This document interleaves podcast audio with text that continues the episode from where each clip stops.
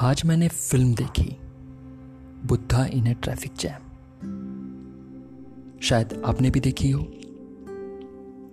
आपने इसके अलावा बैंडेड क्वीन चक्रव्यूह, वीरप्पन, पान सिंह तोमर, सोन चिरैया और न्यूटन जैसी फ़िल्मों को भी देखा या सुना होगा। इस फ़िल्म का कॉन्सेप्ट भी बाकियों की तरह ही था। बस अलग बात जो थी, वो एक प्रश्न। क्वेश्चन कि वाई माओइस्ट ये आपसे नहीं, मैंने खुद से पूछा था। माओवादी, ये बाकी बांटे गए धर्म और जाति की तरह नहीं है। ये एक सोच है, एक जुनूनियत जो जन्म से नहीं, लेकिन बढ़ती उम्र के साथ जूझते हालातों से पनपती है। और घर कर जाती है। फिर इनका एक ही मकसद होता है कि इनके मान और इनके काम में दखल अंदाजी ना हो। हुई तो ये हिंसक, विभत्स से पशु में तब्दील होने में सोचते नहीं। हम इनके बारे में या तो फ़िल्मों से जानते हैं, नहीं तो इनके हमलों के बाद अखबारों या समाचार पत्र प्रसारणों में।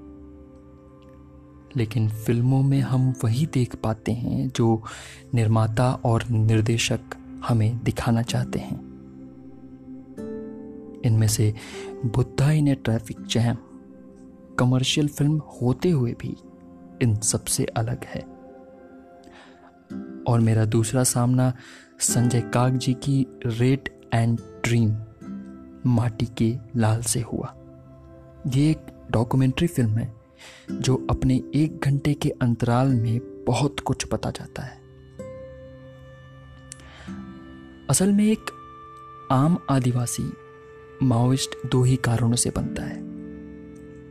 या तो ज़बरदस्ती या स्वेच्छा से। माओवादियों को लड़ने के लिए आदमियों की ज़रूरत होती है। तो वो आदिवासियों के बच्चों को खुद में भर्ती होने के लिए दबाव बनाते हैं। या तो आदिवासी, जिसने वो मंजर देखा होता है, जिस समय वो मौत और ज़िंदगी के दो राहों पे खड़ा रहता है। तो ज़िंदगी मिलने पर भी वो माओवादी बनने का निर्णय लेकर हक की लड़ाई में मौत को गले लगाना ज़्यादा मुनासिब समझता है। अब इस आकलन में माओविस्ट वो होते हैं जो देश के अंदर के तंत्र से त्रस्त, खुद के हक की अंधी लड़ाई लड़ रहे होते हैं। इन सब में पिसते हैं आदिवासी जनजाति, जो असहाय और निर्दोष अपने सादे जीवन से खुश रहने के बावजूद आए दिन हमलों के शिकार हो रहे तो होते हैं। अब आपको यह भी लग रहा होगा कि मैं अचानक इन सब बातों को क्यों बोल रहा हूँ? दरअसल इन पर बात करने का कोई एक निश्चित दिन निर्धारित नहीं किया गया। आदिवासी अपने संसाधनों को जुटाने के लिए किसी का नुकसान नहीं करते। अगर इनके विकास के बारे में कोई पहल नहीं किया जाता तो इनके अवस्था में दखल अंदाजी भी ये नहीं चाहते। और अगर इन पर दबाव बनाया जाता है तो इनकी गुहार सुदूर जंगलों और पहाड़ों से चलती तो है, मगर शहर के शोर शराबों में दबसी जाती है। और यह न जाने कितने सरकारी तंत्रों के बदले हुए लिबास देख चुकी होती है। फिर इनका अस्त्र बनता है जन आंदोलन।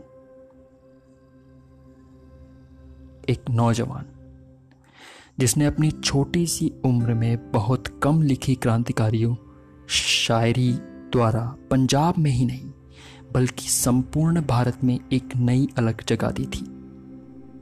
क्रांतिकारियों में भगत सिंह और कलमकारों में अवतार सिंह संधू, जिन्हें हम पाश कहते हैं। अब पाश की बात हो और उनके सरकारी तंत्र पर कटाक्ष भरे रचनाओं का ज़िक्र ना हो, ऐसा मुनासिब नहीं। तो सभी रचनाओं में से उनकी एक रचना है संविधान। पाश कहते हैं, संविधान, ये पुस्तक मर चुकी है, इसे मत पढ़ो। इसके लफ्जों में मौत की ठंडक है और एक एक पन्ना ज़िंदगी के अंतिम पल जैसा भयानक।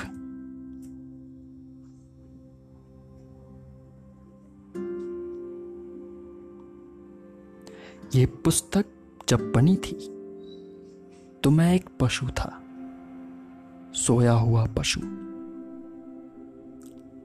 और जब मैं जागा तो मेरे इंसान बनने तक ये पुस्तक मर चुकी थी। अब अगर इस पुस्तक को पढ़ोगे तो पशु बन जाओगे। सोए हुए पशु। इस रचना की एक एक लाइन अपने दबे हुए आक्रोशों को चीख चीख के बताना चाह रहा है।